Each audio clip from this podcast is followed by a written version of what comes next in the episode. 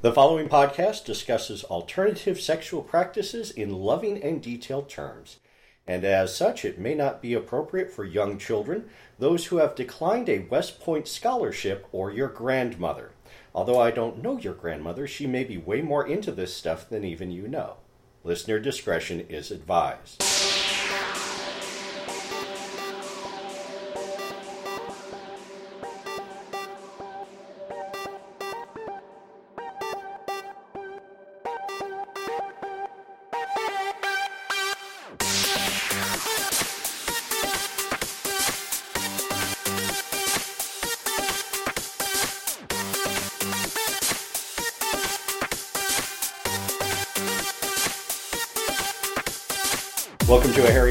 Companion, a podcast of wholesome kink and perverted knitting. I'm Sir Arcane. I'm Lansing Mike. To start off this week, in our first podcast, we made a couple of mistakes. Oops. Well, corrections. One, last time I said that Sticks and Strings was located on Washington south of Grand Traverse. Yes. There is no Grand Traverse in Lansing. They are on Washington, though, but they are south of Grand River by about a block, block and a half, I think. Yep. And two, the correct title of our theme music is Hot Shot, not Hot Line. Ah. I mistranscribed that, and when I looked at the audio file, I'm like, hmm. We apologize for these errors. Those responsible have been flogged. If would that be a penalty? Well, you know, we might have more mistakes in the future because of that. Yeah, one of my new favorite quotes is Don't threaten me with a good time. This first section of our show is brought to you by the Esquire Bar in Old Town Lansing on Turner Street, one block north of Grand River. They have a new pinball machine there this month from Stern Pinball 2002 Playboy. Why they have Playboy in a gay bar has been the subject of discussion among many of the patrons. So, They might be going for the lesbian diaspora ever since the lesbian bars have closed. You know, they've been looking for a place too, and maybe that's it. perhaps we'll see. And this particular Playboy pinball machine, there are several different Playboy pinball machines from over the years, but the 2002 Stern pinball machine had a nice mode and a naughty mode. The naughty mode designed to be installed in bars where you're 21 and older, and they actually have the girls on their topless. Hmm. That is not the case on this version of it. So there is the nice version of Playboy 2002 by Stern in the Esquire bar. Swing by, tell them you heard about the Esquire on a Harry Prone companion, and get that free confused look from the bartender we all know you've been wanting. So, one of the things I was wanting to do with this show is Monday morning quarterbacking, well, sort of recapping of wonderful play sessions that I've had, or that you've had whenever you have them. yeah, someday. S- Someday, one one of these years. I, I've I've attended one play party in the Lansing area, and it was fascinating. And I did lots of watching and being shocked at people I've seen only at munches and other sides to them. It's like, oh my gosh, oh my gosh. Put a flogger in her hand. Oh my gosh, I'm in fear of my life. I mean, she looked just like the sweetest. Oh, she is. I mean, the person I'm thinking of is a very sweet person and a very nice. But in a scene, yes, wow. If, if you ask nicely, she will give you a good, solid flogging. but but that was my so. But you know, it's something I'm curious about, and yes, I'm sure that that.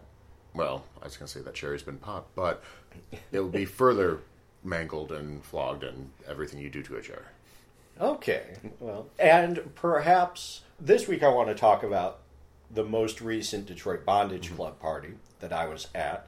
I am a full member of the Detroit Bondage Club, even living here in Lansing. So, one of the advantages of being a full member is that I can bring a guest to a party.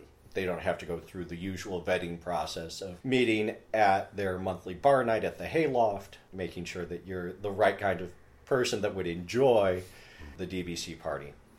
So, if you like, I could bring you and you could. They are happy to have voyeurs there. You don't have to participate. You can just sit and watch. And Voyeurism is its own kink. It's wonderful. yeah, you can. Uh, Kink for us lazy people. yeah, and is it truly voyeurism if the other participants are exhibitionists anyway? I think so. Yeah. I mean, you know, a sadist hitting a masochist being hit, does that nullify it? No. I think it makes, you know, doubles the pleasure, doubles the fun. most recent party was relatively good attendance. A few of the regulars were not there because it was the same weekend as Mr. International Rubber ah. in Chicago. So they were out in Chicago having a latexed up good time. We still had a pleasant turnout. I was involved basically in two big scenes. First one was at the DBC they have bondage tables, which are they're modified massage tables, mm-hmm. And they have hooks. They're, they're not sharp hooks, but to catch rope, mm-hmm. and it's laid out so leg, chest, arms, so that you can be tied down pretty easily to this table. And so I mentioned to one of the guys there whose name I forget. I am terrible with names, mm-hmm. but I'm better with faces and he likes tying people up and doing things to them. And so I casually mentioned to him that I'd like to take a ride on the bondage table because I hadn't done so. And yeah, it was nice, very immobilizing, kind of a lot like a sleep sack, mm-hmm. except with sleep sack, it is just continuous pressure all the way down. This was more discrete points, but the same level of immobilization. I mean, you were on that table until he decided to let you go and could do all sorts of fun things to him, do fun things to me. So while I was on that table, he got out this glove that takes a 9 volt battery and has five small vibrator motors Oh. in each mm-hmm. finger. They're not very powerful, but you can be incredibly precise with them. I'm trying to think. Yeah, I've heard of those. It starts with a K. It's like the brand name. I think it's Japanese. I know they make like individual finger ones, but then there's the glove that's all of them. Yes. Yes. And so he proceeded to touch various parts of my anatomy on there. And I just had to lay there and take it and enjoy it.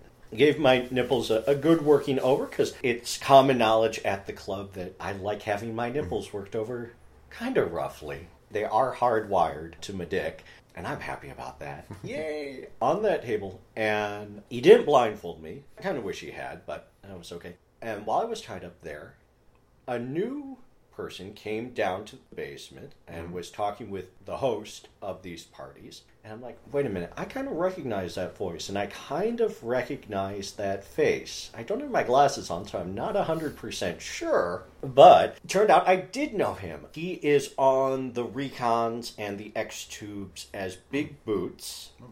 And he is. We had been talking online for about a month now and he kept saying maybe I'll be able to make it to the DBC. Well, he made it to the DBC. Good looking, older, daddyish gentleman. One question as you're getting Yeah. into this: How's the Detroit club about?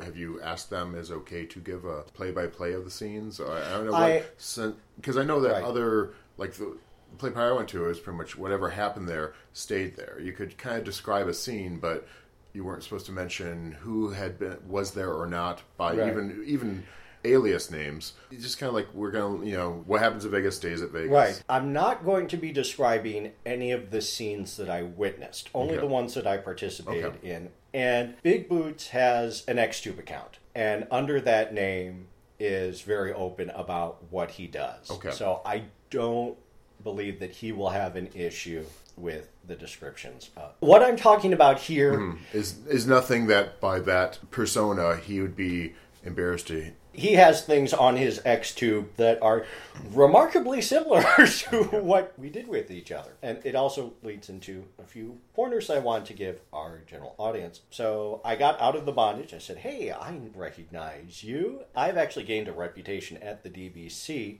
as the handy man. If you want a hand in you, it's probably going to end up being mine. Big Boots is into fisting or likes having fists into him. He is an avid pumper as well. So he, he's got this nice. That's where you Big. put like vacuum Yes. Run, and then Yeah, extract a air. va- so it, yeah. Okay. Puts a vacuum cylinder on his cock and balls, on his nipples, and on his asshole, and he pulls. He says he likes to pull about five pounds of pressure and then leave it on for an extended period of time. He said that he learned that the hard way. That early on in his pumping adventures, he pulled. I think he said twenty-five pounds of pressure mm-hmm. and ended up with some rather nasty blisters oh. on his dick. Yeah. Painful trial and error. Yes. So five pounds gets him the side effect is he needs to be in the tubes longer. Oh well, he, he likes being in those tubes. With him, I fisted the guy. That's the third month in a row that I've had my hands up in somebody. Yay, having a reputation. I have my own supply of small divisions of Crisco. Mm-hmm. I tend to prefer Crisco as my fisting lube of choice. I will often add a bit of baby oil gel to the Crisco to make it just a little thinner. I find that that gives a good consistency. It sticks well, it, it is reasonably slick, and it stays slick. He had a Powerade bottle full of J-Lube. And I've worked with J-Lube before, and it's okay. I prefer the grease based. Mm-hmm. And when I use gloves, I use nitrile gloves, so I'm not worried about the gloves breaking down. He wanted to use J-Lube, it's his butt. I'm like, I will use what you're most comfortable with. But he also said that it, this was his first time using J-Lube. And so I want to repeat some of the pointers that I gave to him to our listeners about J-Lube. You can get J-Lube on Amazon.com. I looked it up recently, and the suggested additional purchases with the J-Lube are 500 feet of rope and a gallon of Dawn. when you mix up the J-Lube, you do want to be careful and, and follow the directions rather closely. When he mixed it up, he used too much water in it. So it, Is this the stuff that's the powder? Yes, it, Oh. it, it's a powder to start. You add water, and it turns into a lubricant. It's really mm-hmm. slick. He added too much water to it, so it ended up being too thin. Okay. It ended up. It had very little body to it, it mostly just water. And also, I think the Powerade container was like a 20 ounce. Mm-hmm. More than you need, I find, unless I'm going all the way in up to my shoulder, I find that about four ounces of J Lube is sufficient. And I don't like mixing up more than four ounces of it at a time because if I remember my chemistry correctly, and if I'm wrong, I'm sure one of our commenters will tell us that J Lube is a polysaccharide. So it is sugar. Because it's sugar, there's lots of bacteria that like to eat it once it's mixed up. You know, in powder form, It's like dry. like- you, you often need water for biological things to really want something. Right. So J Lube will go off, and you will smell it Ah. if your J Lube has gone off, and it can go off pretty quickly. It's not considered stable once it's been mixed up, which is why it's Oh. not shipped mixed up. That's why it's shipped in the powder form. Now, I'm wondering because I have a friend had a story that was hilarious and also a cautionary tale about. I don't know if it was J Lube, but it was definitely other other powdered lubricants that if J Lube dries out, if you get wet again, is it slippery again? Yes. Okay, then this might have been it. He was using it in the bathtub. He had certain toys that needed lubrication to be used. He used it, didn't clean up the tub sufficiently. The next day, when his wife, no, well, wife now, at the time, girlfriend, went to take a shower, yeah, it was, yes. Oh, oh no! they laugh about it now, but at the time, I don't think she was very she, happy. And she still married him after that. you know, this was a known thing. He was not like, oh, cheating on his girlfriend with toys. He was very aware, and he just he had certain toys that she could not simulate in certain places. So, J Lube in a bathtub, kind of dangerous. Yeah. and make sure you well rinsed. And okay, that's Yeah. If you're sharing a bathtub, Yeah, you slip, don't- If you slip on it because of your own negligence, that's your problem. yeah. Yeah, Dawn is good. Mm-hmm. Kosher salt is actually the best Oh. to, to get J Lube off because it, it will break the chains of the J Okay, Lube. so it actually breaks it down. Oh, Yes, yes. One of the things I like to do when I am playing with J Lube Mm-hmm. is I like to have within arm's reach a spray bottle of water. Because, especially when I'm going deeper, what your large intestine does is it pulls water out of whatever's in it, including the J lube. So the J lube will, especially in extended play sessions, go from slick to sticky. But to, all you need to do is just rehydrate it, and I find that having a spray bottle and just spray, spray, spray, spray will get it back to a nice slick consistency. Got him up in the sling, got the J Lube in him. He uh, pumped up his nipples and his dick, and I went to town on his ass. I do also want to mention the basics of fisting. I've seen this on a lot of the X tubes, and you may have seen it as well, kind of going to a goose head position with the hand where you've got the fingers and the thumb all together All the tips together. Mhm. all the tips together. I don't like using this because, uh, yes, it makes it much smaller at the tip, but it makes your knuckles, the widest part of your hand, even wider. So I really don't like using that. I prefer to have my thumb basically at my pinky, at the last joint of my pinky, and then just pull together the rest of it, and you'll find it makes hmm. the hardest part makes your knuckles much easier to get in. Hmm. So when, when I go in, I'll start with one finger, one and two fingers to do recon, basically. Find out where the prostate is. Is it sensitive? Do they like having their prostate played with? Not everybody does. And to find out which way they're bending that day. Because it's not a straight shot in. You curve rather quickly. The rectum is actually very small and then curves into the sigmoid colon. So I need to know which way that's curving so I know how to approach it so I'm not just ending up and bruise the, the walls. Bad, bad idea. So two fingers, then I take what I call the handshake position. Four fingers in and then the thumb resting on the base of the ball sack. And we stay there for a while and work and wiggle and feel around. Then put the thumb on the joint and slide in. And then, depending on how experienced they are, how much room I have to work with, what they've eaten that day, at that point, I will usually curve my fingers in and have a fist form inside. Because most people usually don't have enough depth to take mm-hmm. this long, so you kind of have to start curving your fingers. And you go in. And then, when I'm in at the wrist, I stop. Stop, wait, let the bottom adjust. Stay there for a while. Then, personally, I like to try and feel around and try and get in past that, the 2nd mm-hmm. sphincter. I've gotten really good responses from people doing that. They really enjoy it. The other thing I do, and the thing that made him laugh his head off, apparently he has a ticklish prostate, is once I was in and we were worked up and had him loosened up, I then made a fist and put my thumb on top of my pointer finger and had a definite bump with my thumb knuckle. And then did a bit of in and out so that that knuckle then was rubbing right against the prostate. Mm-hmm. That made him twitch, moan, laugh. He didn't shoot, but he he was like, uh, yeah. Yeah, it's like, okay. I, I, I, yeah, it's like stimulated to the extreme. I'm good. So yeah, gave him a, a wonderful anal orgasm, and then was the cool down where slowly let him out of the sling and held him as he slowly came back to earth. And yeah, that was fun. And he's going to be back. I'm going to be back. I'm looking forward to doing it again.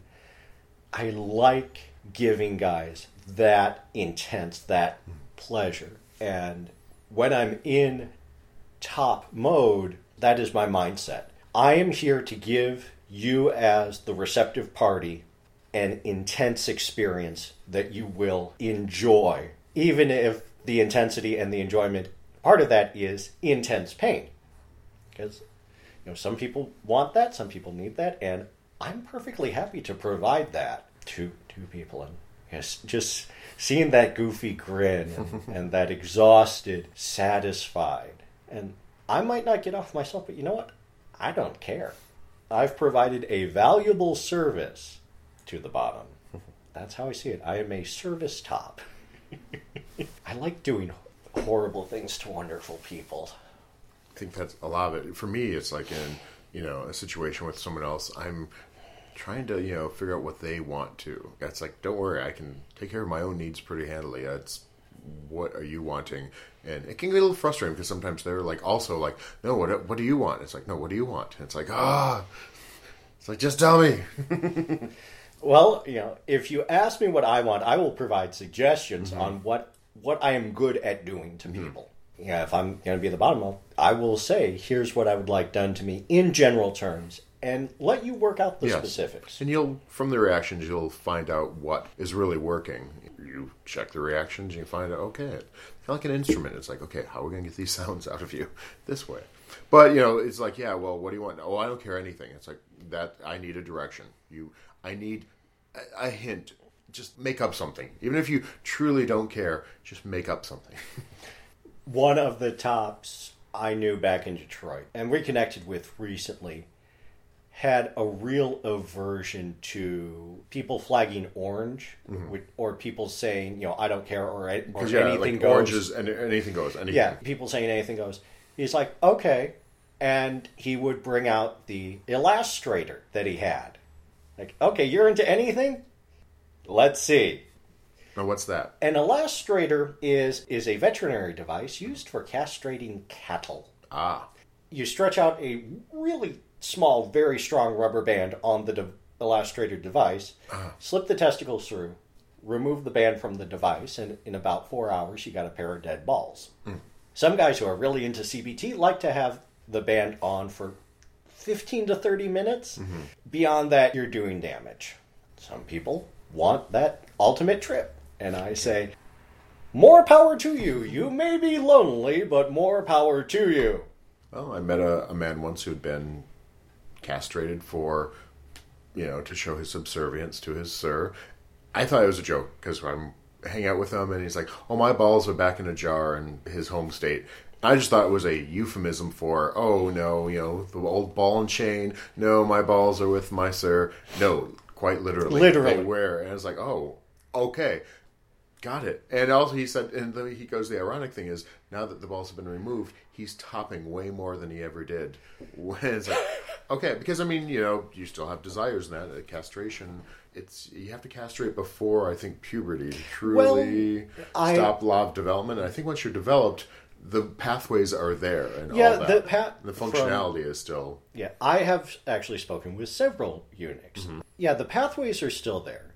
The desire is still there, but the drive mm. is not nearly as strong unless they are taking androgel mm-hmm. um, or other testosterone replacement. And there are actually there are more eunuchs out there than you and I are aware of because it is standard treatment to do it either surgically or chemically for prostate cancer. Mm-hmm. And I was reading a study that on autopsy, they did a, a review of autopsy of men 80 years of age or older mm-hmm. and found that all of them had at least stage 1 prostate cancer. Even if that wasn't what killed them, Oh, yeah. if you make it to 80 according to that study and i'll see if i can find it and link you know citation needed see if i can link that study but that yeah prostate cancer is incredibly common and therefore It's there. It's still It- it's- cancer, but it can be. It often is a very slow growing Right. cancer that something else is going to kill you first. Right. I mean, not always. It can also be very dangerous, but yes. right but saying that that than- means that there are a lot of involuntary eunuchs out there among older men because that is the first line be it either chemically or surgically because most prostate cancers grow much faster in the presence of testosterone. Ah, and on that happy note, Yeah, sorry. Sorry, sorry, audience. a message from America's plum farmers. What a segue. Have you been feeling down lately? Low energy, not enough zhuzh in your life? Start your day the natural way by replacing the milk on your raisin bran with healthful, delicious prune juice. It'll give you get up and go. And go. And go. Yes, we are still 12 in our own minds. You are speaking for yourself. As I pointed out, I have never been 12. Even when I was 12 years of age, I was still an old man just trapped in a child's body, wanting a cardigan and a cane, wanting to yell at the other children for being children. Get off my lawn. Which I actually have done in my adult life now, as I look out the bathroom window and a neighborhood child had come up my driveway and was in my backyard, which is fenced off. And I'm like, he's on Hot Wheels behind all these parked cars. I'm like, this is a bad place for a child to be. So I open the bathroom window. It's like, you're not supposed to be there. I'm like, I'm yelling at a child to get out of my yard. Yes, I have come full circle. I am now old. Well, I did want to talk about because we met at the inaugural bar night of Lansing Pups and Handlers. And another thing I want to do with this show going forward, one of the focuses I want to have is on pup.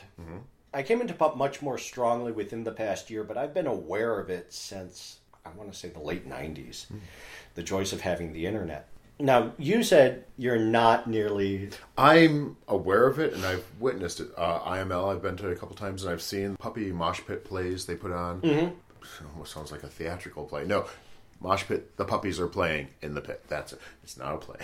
um, and also, it- I've it seen could be. Yeah, and I, I know a lot of people who are into it themselves. I know people who are you know are into. So I've heard about it kind of through them, and also you know some nights at Esquire on their traditional leather night, which is you know supposed to be the first Friday of the month. I've seen people come in pup gear, and it's first of all I think the masks are really cool because it's leather, and also it's you know it's kind of cool and animalistic, especially the Anubis ones. It's like oh jackals, those are really cool. It's the accessory I need for my Stargate cosplay. but other than that, so like I've witnessed it. I know people who are into it. Um, I was at the inaugural because I knew people. You know, I'm friends with some of the people who were organizing, and I'm like, I'm curious and I want to support them and show up. I did. I'm very glad I did. Met some really cool people, and so it's like just kind of curious about it. I mean, my own view of it is I'm seeing it as sort of a subset of just another version of the hierarchy thing master slave, sir, boy, dom, sub. It's that. And I think, you know, why it goes to pups is dogs naturally you do have a hierarchy. You throw a bunch of dogs together, they will sort themselves out into who's alpha all the way down. And that's kind of that. It's you again you establish a hierarchy and then there's duties and expectations it sounds like it can be very comfortable because you know what's expected of you when you know your place. And also the accessories and that's part of the leather community. I think the leather community loves their accessories. We love our gear.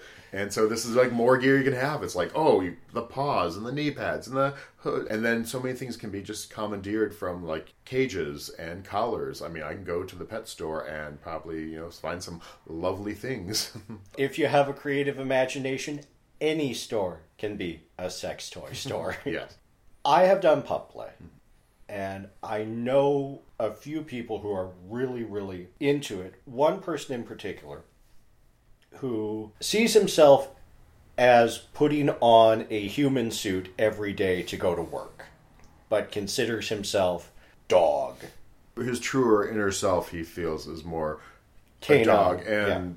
What he shows to the world is more of a mask Yes. I don't see it that way. It is another one of my multitude of persona. I have a persona that I have at work. I have a persona that I have at church. I have a persona when I'm in top mode. I have a persona when I'm in boy mode and when I'm in pup mode.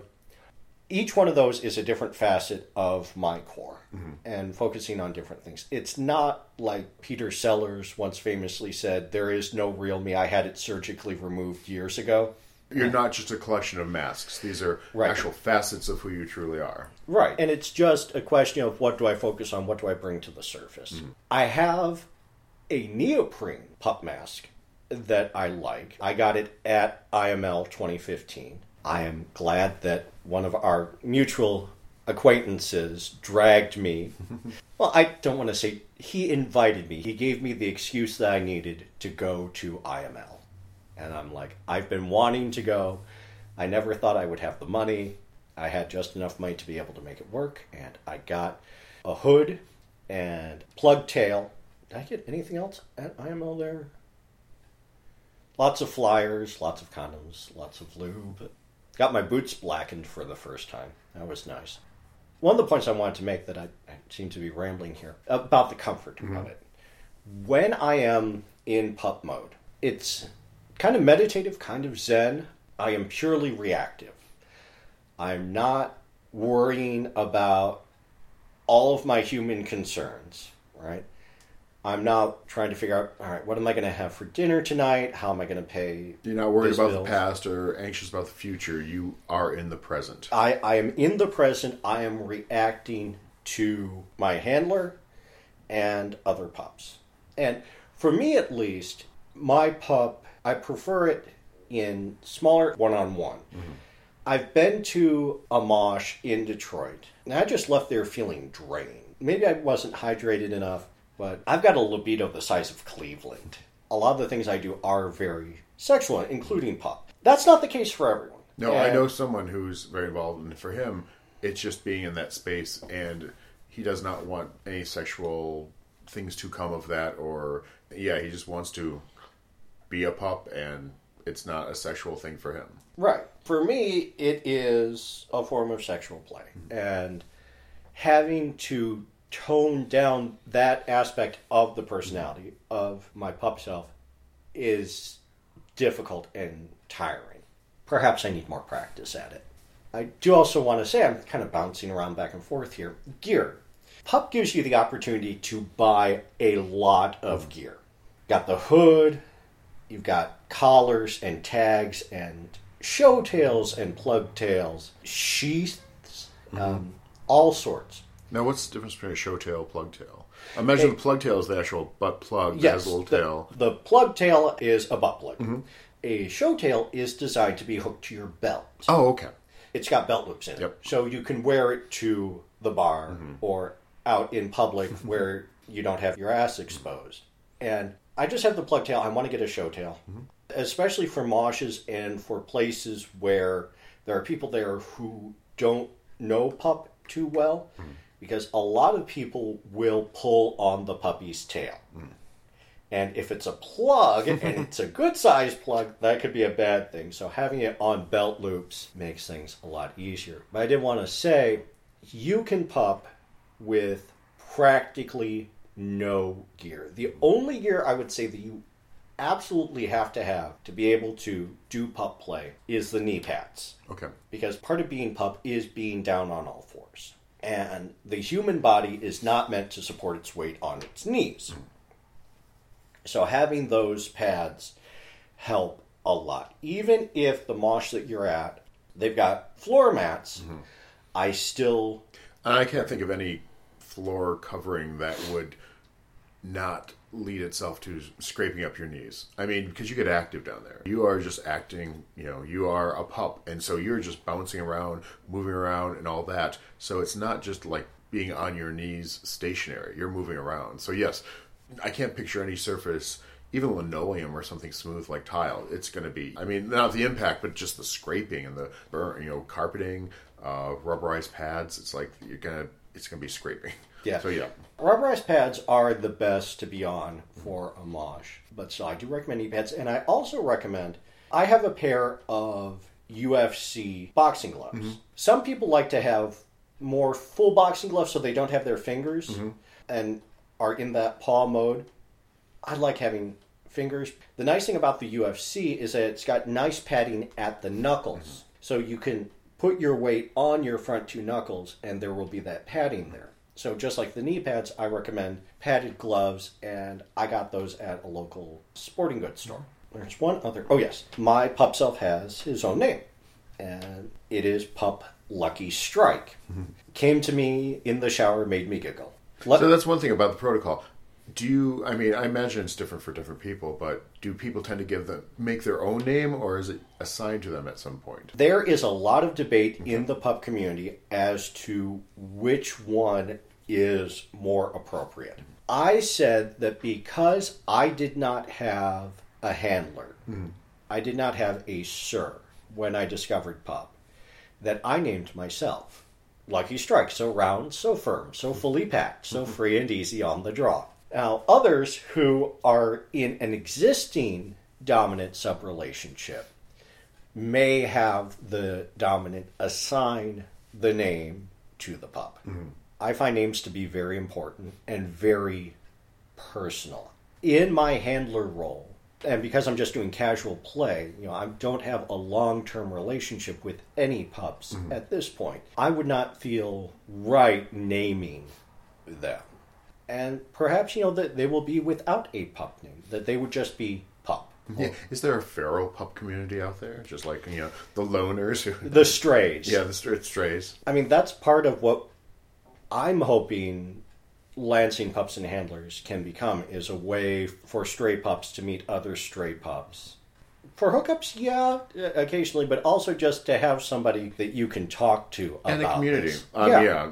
I associate with you know lots of gay men, and the whole pup thing just for many of them is just like, oh, that's weird. Every group has their subgroup that they pick on, and gay men is like, oh, please, like, what is weird about this? Oh, they act like dogs, and And you suck cock. yeah, so you know, a failure of imagination on their parts. Like, how can you not at least? See, I understand if it's not your thing, fair enough, but you can't understand how someone else could enjoy it. It's like then I get judgy because I'm like, yeah, you guys don't have much of imagination. Yeah. Where I'm of a philosophy that I was holding this philosophy for a while, but heard it spelled out recently on another podcast of embrace the weird shit that gets your dick hard. yeah, that is it weird? Yes, of course it's weird. Everything is weird. Think about weddings. Good old American Pie. It's like what? It's like you dress up and a thing you're never going to wear again. You go through these rituals, and it's like anything you do in normal life is weird from a different perspective. So don't judge. Don't be as judgy. You might like it. we will take another quick break and then on to our other mode of knitting, crafting, and all that fun stuff. The weird part of the podcast The- where we talk yeah. about yarn. Yeah, the per, the weird, perverted, indecent yarn art part of the podcast. Brought to you by Tom's All Night Diner. Three out of five insomniacs prefer Tom's All Night Diner for food at four in the morning. Breakfast anytime, night or dusk. Tom's All Night Diner. Eat in the dark. You'll feel better about your life choices. So last week, I mentioned that I was working on a crocheted shopping bag. And in the past week, I have finished it. And, And you're holding it now, and it's adorable. it's a lovely clutch. I looked on the website of the original photo and counted rows, mm-hmm. counted stitches compared to the photo, and it's a match. But they used 100% cotton. This is cotton acrylic and does not have nearly the stretch that it needs to have. It kind of looks like it stretches somewhat, but it doesn't look like it'll ever stretch out. And maybe that's the thing. Maybe in Yeah. pure cotton, it would eventually stretch out and become a much larger entity that could actually hold something more than could hold a couple grapefruit quite easily. Yeah, I mean, I could see using this at the drugstore for smaller Mm-hmm. things. Pick up your sleeping pills and a bottle of gin, and would fit nicely in here. Photographs of the bag with a banana for scale will be available on the Twitter.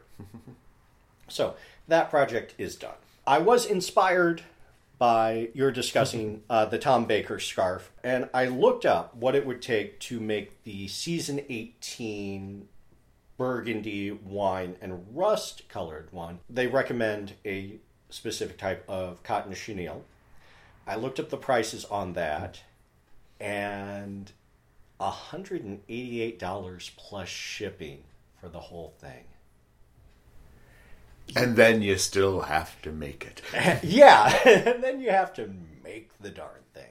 You did inspire me. I am going to do it, but I'm going to do it using uh, the El Cheapo, everybody's favorite Red Heart Super Saver 100% acrylic no dye lot. The colors that I'm using are going to be carrot, dark orchid for the purple, and then Cabernet is the name of their wine color. Those are the colors I'm gonna use for that. It sounds like also you're not going to do a full length. You're just going to again keep to a practical length. I am planning on keeping it to a practical length. I want to shoot for. I will go till seven feet or until I run out of yarn, because I basically have just half skeins of the wine and the eggplant. But I didn't have any rust, so I picked up this lovely carrot. So as soon as I run out of one color and I get to the point that I need it again, I'll just cast off. Mm-hmm. They kind of compared the colors because I, I'm trying to picture the original, and I'm wondering how well that carrot's going to be as a rust. I'm picturing, I guess I pictured something that was a bit more reddish for rust. Perhaps. I've got, and I'll take a picture of these colors together as well. It's going to be brighter Okay. than the original scarf. The dark orchid is a very eggplant, very intensely mm-hmm. purple color. And this is, it's a dark orange, but it is still very orange. I do like the wine. Yes. Yeah, the uh, wine, burgundy, maroon, looks really good. So, The nice thing about I think that scarf is it's somewhat a deep cover nerdness. I mean, you Yes. know, it's you know you're wearing a you know the other the the other Tom Baker scarf, and you know you just those colors are so iconic that you see that and you're like, oh yeah. If you have any knowledge of classic Doctor Who, you recognize it. That one is a bit deeper. It wasn't used as much, and it was like, oh, okay. It was used. So someone who recognizes that is like, okay, you, yes, you're Yeah. of our tribe. Yeah, it was only used during his last season. And the stories in that season uh, leave something to be desired. but anyway, while I was at. Yeah, the only one I can picture of is Leisure Hive, which was interesting. Yeah. There are photographs online, uh, of course. But no, that was the E Space season. Okay. Where, oh, with Romana and yeah, where Romana leaves, you get Adric and Tegan and. Um, I- I- Nyssa? Yes, Nyssa. Thank you, Nyssa. In the the last series, no, second to last series. Then right after that, Tom Baker leaves, and Anthony Ainley takes over as the master. And when I was at the yarn store, I also picked up a green and white Team Spirit. Mm-hmm. Can't really call it variegated, if only because the blocks of color are just so long mm-hmm. on here. And I'm just gonna knit a MSU style scarf, which I've already started on, and I'm doing it in uh, knit one purl one ribbing because I like the way that feels. I kind of goofed up, and so I have a decorative edge. Mm-hmm. I had forgotten how to purl, and instead I ended up knitting in the back loop instead. So I've got that nice edge like that instead. When you knit, mm-hmm. which hand is holding your working yarn? I have to think about this. So, work is on here. I'm oh okay. Let's see. So, holding your piece. So I'm doing this. I put it like in that, and yeah, I'd have it in this hand. So Your right hand. yes, You would have it on your right hand. Yep. Okay, the same side as you're Then finished. left, yeah. Okay.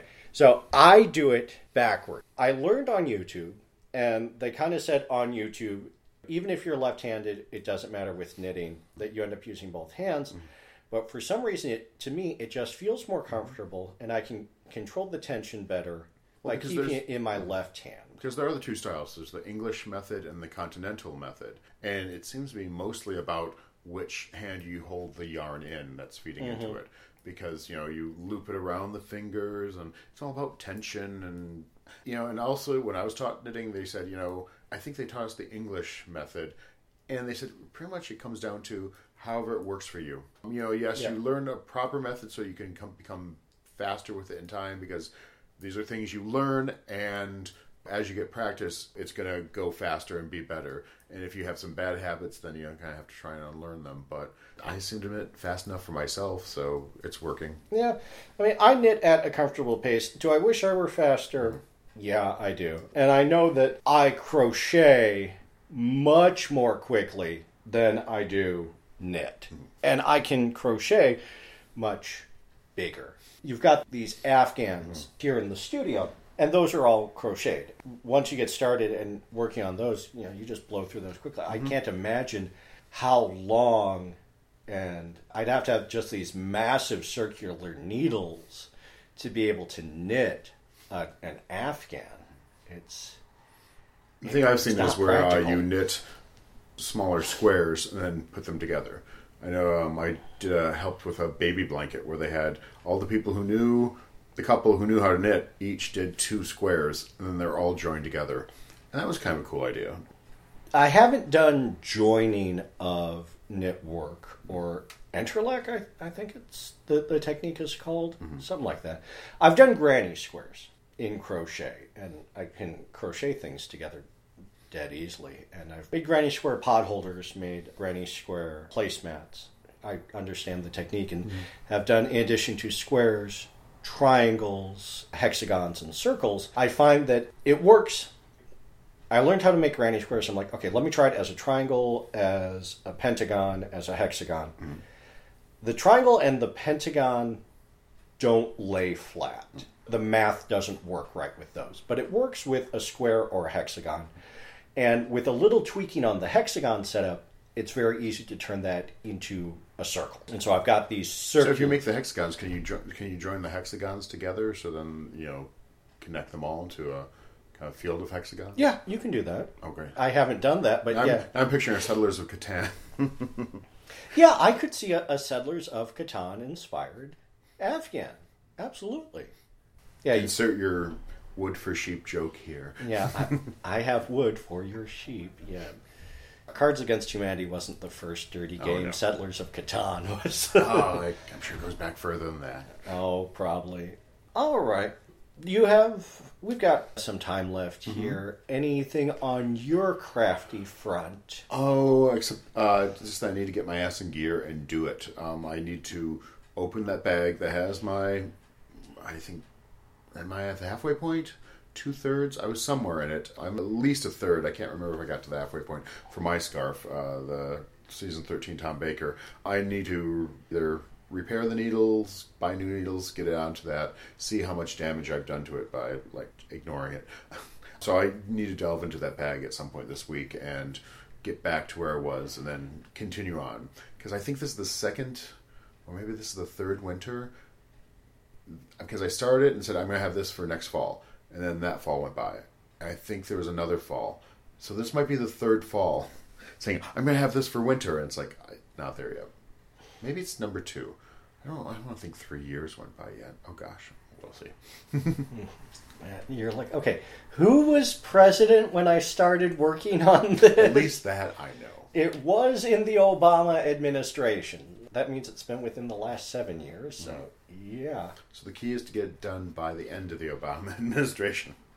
Oh. Well, you have until January 15th, 2017. Probably needed that much time. But no, that's my goal is just to get back into that. Other craft wise, I think that's I need to focus on that project. I think that's the major at least yarn craft. There's lots of other fiddly bits, nothing that's actually fabric crafting though, but I need to that that's what I need to do is finish that scarf. Okay. Well, looking forward, keep you updated on my projects. I've got another crochet thing that I found that I'm not sure when I'm going to continue working on it. Mm-hmm. It was originally supposed to be a baby blanket. That baby is now three years old. so, yeah. One of my at least cous- in my delay, all that's happening is I'm doing without a scarf. You have a cold baby. Well, one of my cousins is getting married next year. So, who knows? Maybe I'll be able to give it to her. Well, that is the other thing I do want to try is um, to actually sit down and attempt the crocheting again, just to make sure that is am I really hopeless at it, or maybe enough times past I've given another attempt. Maybe on another episode, I'll sit down and teach you granny squares because another advantage of the granny squares is when you start grannies, you do a small chain and then connect the chain to mm-hmm. itself. So you've got a circle. Okay. And then you just work inside that circle mm-hmm. to start. So you don't have to worry about getting where in that chain do I hit it. That'll be a fun episode. There'll probably be lots of swearing. There will, in addition to the granny squares and the crochet hooks and the yarn, I will spring for a bottle of red wine for that episode as well. A nice Michigan, I'm thinking Leelanau Cellars Naughty Red. Oh. I like that because I'm a fan of dry red wines. That, that's what I prefer. What did I just try last night? Oh, Roscato. Bought it at Kroger's. It was on sale. It's a red. It's sweet and slightly sparkling, like a little fizzy. Okay. It's like oh, it was very nice. I have found too many reds that describe themselves as sweet or semi sweet end up tasting like grape juice to me. Which would work for me because yeah, that's my flavor profile. Hmm. Cloyingly sweet. It's like you can't have it can't be too sweet. Yeah. Okay. I'll have the dry red wine. You can have some Welch's.